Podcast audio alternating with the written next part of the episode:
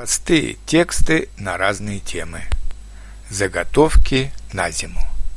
Русская зима тянется долго.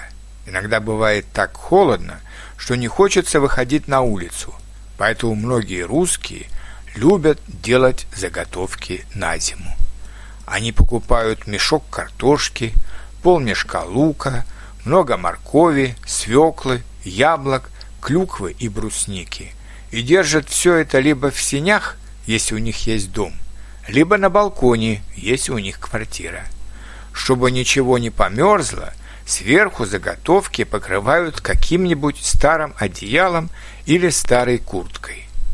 А еще они квасят капусту, солят огурцы, помидоры, иногда даже арбузы, а также маринуют грибы. А еще раньше, в конце лета, они варят варенье из разных фруктов и ягод и закупают мед. Некоторые люди в деревнях, где не представляют себе жизнь без спиртного, варят самогон, домашнюю водку. Хорошо зимой, в холодный вечер, собраться за столом на кухне, съесть картошку с соленым огурцом и квашеной капустой, выпить полстакана самогона, закусывая хрустящими маринованными огурцами. Это называется русским счастьем.